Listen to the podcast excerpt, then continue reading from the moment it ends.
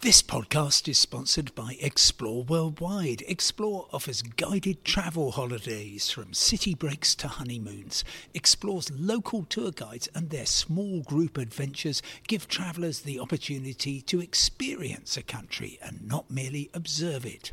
Whether it's a food and drink tour in the hilltop towns of Tuscany or a walking tour in the rice fields of Vietnam, Explore puts their trust in the quality of their local tour leaders so you get a better insight into your holiday destination. Head to exploreworldwide.com. Hello, it's Thursday, the 28th of October, and thanks for joining me, Simon Calder, for the latest on travel and destinations from the Green List and the travel desk of The Independent. Today, we are expecting more Red List news, but until that arrives, I'm actually going to talk about three other topics, and I'll bring you more on the Red List tomorrow. So, domestic flights. I've been figuring out who's going to be the winners of the air passenger duty tax cut. New and restored flights on United from Heathrow and on Emirates from Gatwick, and Eastern options for people diving deeper into Turkey. Well, I talked yesterday about the budget and air passenger duty being cut, and just a reminder it's for short haul um, domestic flights, well, all domestic flights are short haul, of course, and it will take effect in April 2023. And the idea is very simply that air passenger duty at the moment is £13. That is going to be halved and it will be um, just uh, £6.50 for every flight. Now, that is kind of good news for travellers because, of course, um, it's going to make the cost of travel cheaper, which in, in general I'm in favour of, but it does seem very, very odd that people should be incentivised to fly rather than to take the train. However, that is exactly what the uh, the Chancellor has said that um, he wants to happen. He said it will be largely offset by um, what, what's going to be happening in terms of the um, uh, ultra long haul um, air passenger duty increase, and he knows, and he's an intelligent man, and he presumably knows that he's talking complete tosh. Of course, it's not. It's going to be effectively the taxpayer returning 35 million pounds to uh, travellers. Now, I wondered what this was going to mean in terms of connectivity because uh, Rishi Sunak described it as a boost to regional airports like Aberdeen, Belfast, where, by the way, there's two airports, not sure if anybody told him, Inverness and Southampton. And the winner is Heathrow.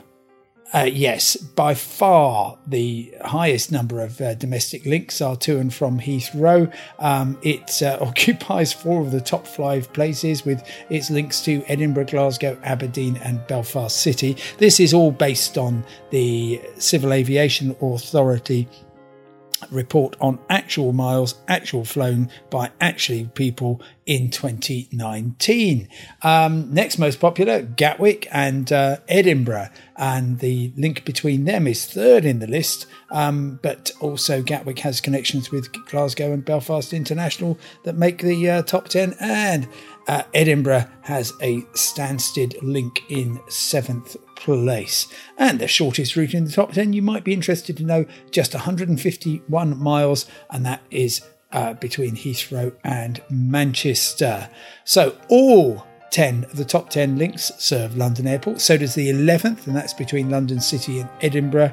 And those were the only routes that recorded half a million passengers in 2019. Eventually, you do uh, get down to 12th place, and this is Belfast International to Liverpool. Um, similar link, um, uh, 13th place from Manchester. So it's going mostly to benefit uh, people going between London and Scotland. Um, it's going of those people mostly. It's going to benefit people flying in and out of Heathrow uh, which is an interesting outcome, but uh, I shall leave it to the government to explain their thinking, perhaps to the um, uh, people at COP26 um, who are asking, hang on, I thought you were trying to encourage people to switch from air to rail. Anyway, they are most clearly not. They are going in exactly the opposite direction. Going in the direction of re- restoring links is Emirates, which is uh, putting an Airbus A380 back into Gatwick Airport. Poor old Gatwick. It's had by far the toughest time, and its its status as kind of ah um, less attractive sibling to Heathrow has become horribly clear during the pandemic. I mean, Virgin Atlantic scarpered from Heath- from Gatwick almost as soon as they could. British Airways says, "Oh, we'll put some long haul flights in there, but uh, short haul we're going to have to completely restructure the operation." Um, and I'm expecting, by the way, Wizz Air maybe to be uh, popping up, which will add a bit of useful competition. In the meantime, um, Gatwick is getting one of what used to be three daily links back. However, it is on an Airbus A380, so that will make the management feel a little bit happier. Um, also, United. Uh, one of the really big US airlines, they have um, put a lot of capacity back into Heathrow to the extent that in summer of 2020, two, they will have 22 daily flights from London Heathrow to the US, and they say that is their highest ever uh, number of flights, which is, um, I guess, a, a, good thing if you if if you want lots of um, opportunities to connect. And the schedule, well, it looks very good at the moment.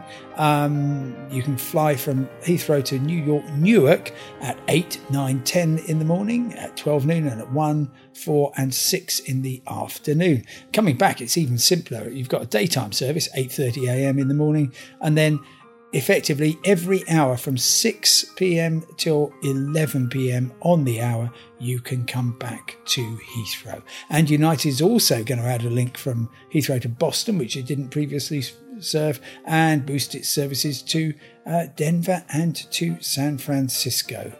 One place we don't very often talk about is uh, Eastern Turkey, well, Central and Eastern Turkey to be accurate. And yet, uh, we've got some interesting news, which is that uh, from next summer, we are expecting there to be links on the very good uh, Turkish Airlines Sun Express, um, which will be going from Luton to both. Uh, Ankara, the capital of Turkey, and a very good place, obviously, for exploring the north of the country and the Black Sea coast and so on, and also to Gaziantep, um, and this is right in the far southeast of Turkey, uh, very close actually to the Syrian border, but also uh, leading the way to um, opening up um, the east of Turkey, going up towards the uh, uh, Georgian border. So interesting times, and it's good as a traveller to see new places appearing on the flight uh,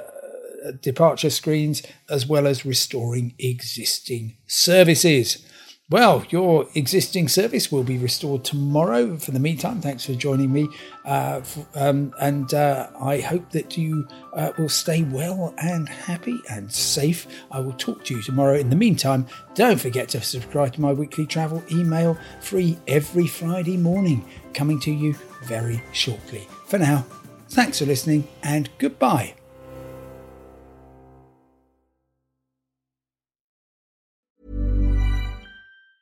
Hi, I'm Daniel, founder of Pretty Litter. Did you know cats tend to hide symptoms of sickness and pain? I learned this the hard way after losing my cat, Gingy. So I created Pretty Litter, a health monitoring litter that helps detect early signs of illness by changing colors, saving you money and potentially your cat's life. Pretty Litter is veterinarian developed, and it's the easiest way to keep tabs on your fur baby's health right at home. Go to prettylitter.com and use code ACAST for 20% off your first order and a free cat toy. Terms and conditions apply. See site for details.